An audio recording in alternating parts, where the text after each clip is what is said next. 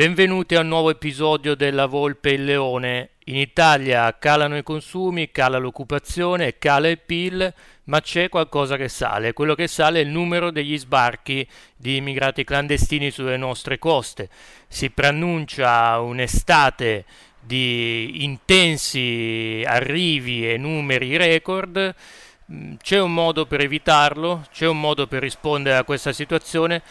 Abbiamo provato a chiederlo a eh, Nicola De Felice, ammiraglio, che è anche senior fellow del nostro centro studi Machiavelli. I dati ufficiali del Ministero degli Interni ci dicono che in questi primi eh, sei mesi del 2020, paragonandoli ai sei mesi dello scorso anno, abbiamo già avuto un forte aumento degli sbarchi in Italia. Siamo praticamente a tre volte quelli che c'erano stati nel 2019 dato che fa sensazione considerando che nel frattempo nel 2020 abbiamo avuto due mesi di lockdown, Italia tutta chiusa, vari ministri che cercano di dissuadere l'ONG dal eh, portare i, i migranti qui sulle coste italiane, eppure comunque un'esplosione dei numeri. Eh, nel frattempo sappiamo anche che quello che doveva essere il grande successo del governo Conte bis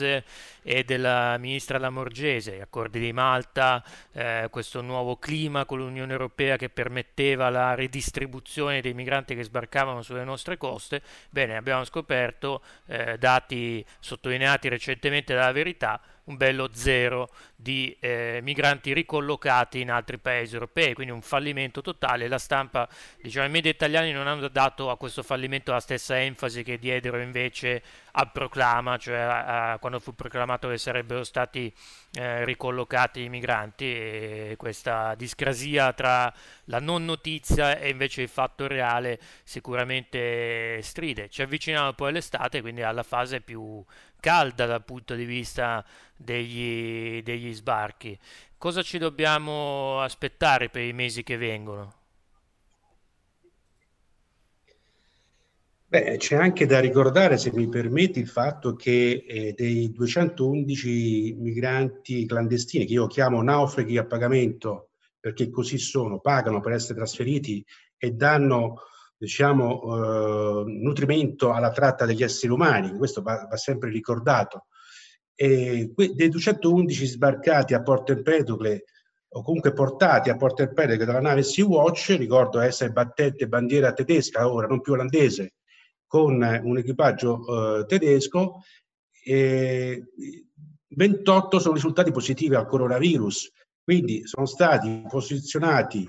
eh, sul traghetto messo a disposizione da, dal Ministero dell'Interno eh, insieme a tutti gli altri, gli altri 181. Quindi eh, c'è una situazione eventualmente che sta sfuggendo da, dal controllo perché non si può immaginare che in quel traghetto ci siano le precauzioni igienico-sanitarie che ci sono in, una, in un eh, ospedale eh, diciamo destinato ad essere fulcro eh, anti-Covid-19. Quindi Immaginiamo adesso che cosa sta succedendo, cioè arrivano migranti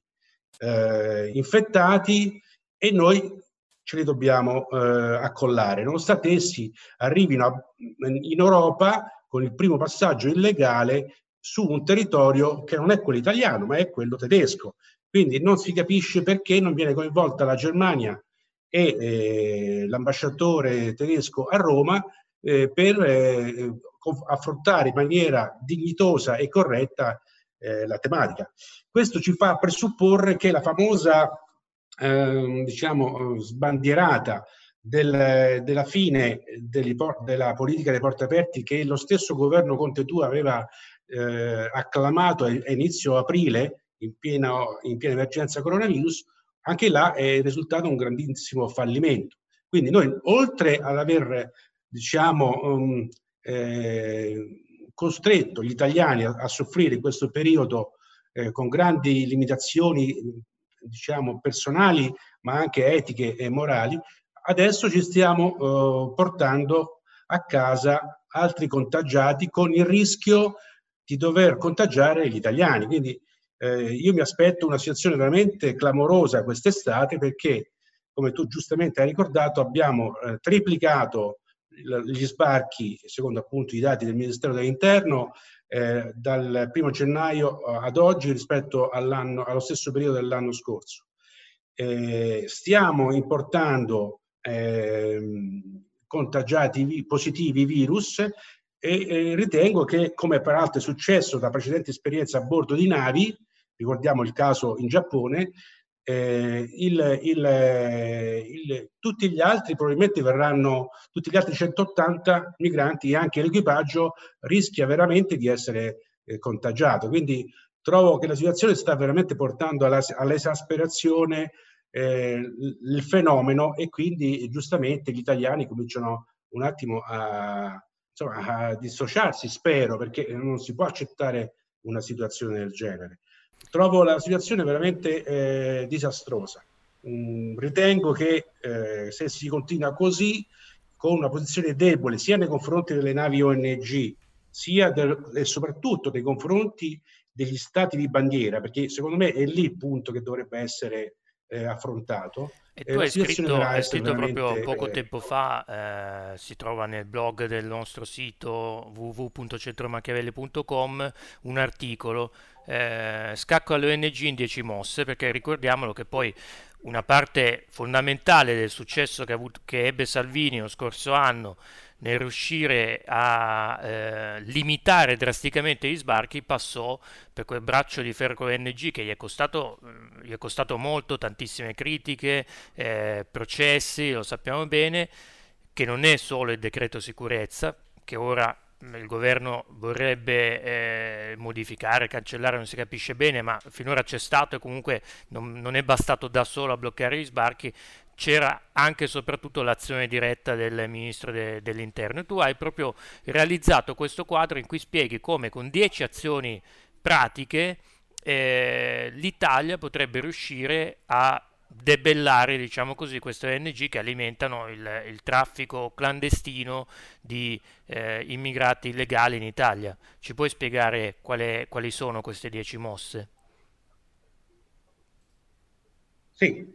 parto comunque dal presupposto che le 10 mosse rispettano sia le norme internazionali che le leggi nazionali e le, e le, diciamo, e le sentenze della Corte europea per i diritti dell'uomo. Quindi non stiamo lanciando un decalogo così superficiale o, o, di, o di, diciamo, o basato su, su, una situazione diciamo, di reazione emotiva. Stiamo parlando di un decalogo che si attiene alle direttive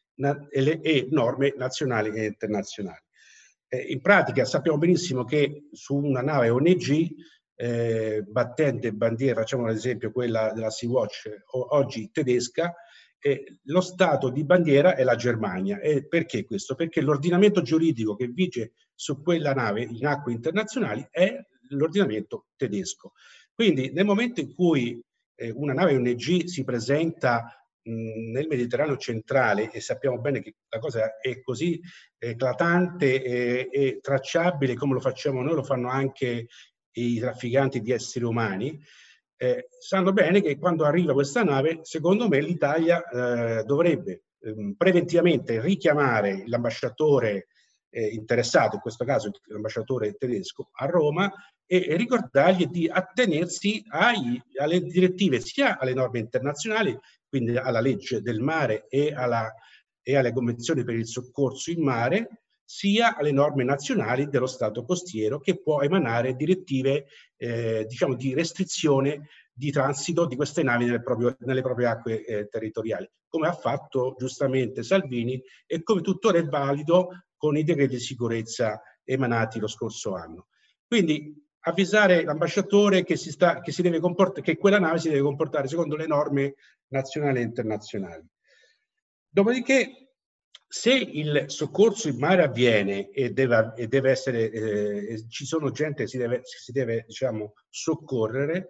eh, bisogna attenersi alle normative emanate dall'ONU e in particolare quelle che riguardano le cosiddette zone SAR, Search and Rescue, che sono di competenza degli stati dove eh, avviene il soccorso. In questo caso, nella maggior parte de de delle volte, succede in acque libiche o in acque maltesi.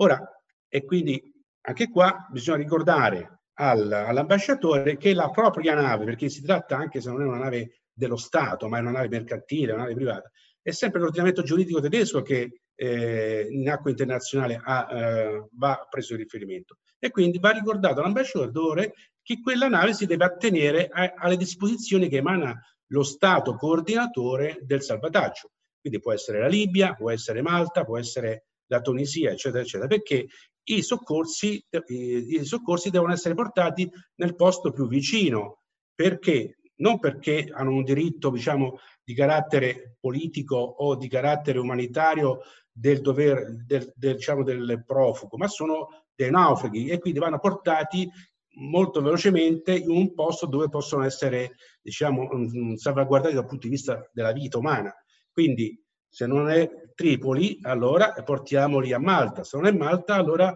portiamoli nei posti più vicini, che sono tutti quei porti eh, tunisini che ho sempre eh, accennato, sono anche porti eh, a quanto sicuri perché eh, prima del coronavirus e anche adesso ricominciano le crociere di migliaia di turisti occidentali che passano e che sbarcano in, in quei porti.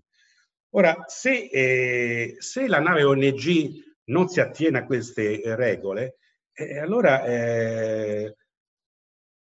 bisogna, bisogna, eh, bisogna, sollecitare sempre la, il, lo stato di bandiera e quindi l'ambasciatore competente e, eh, e dire all'ambasciatore guarda che il tuo paese, essendo membro UE, deve rispettare l'articolo 13 del, del, trattato del regolamento di Dublino, che dice appunto che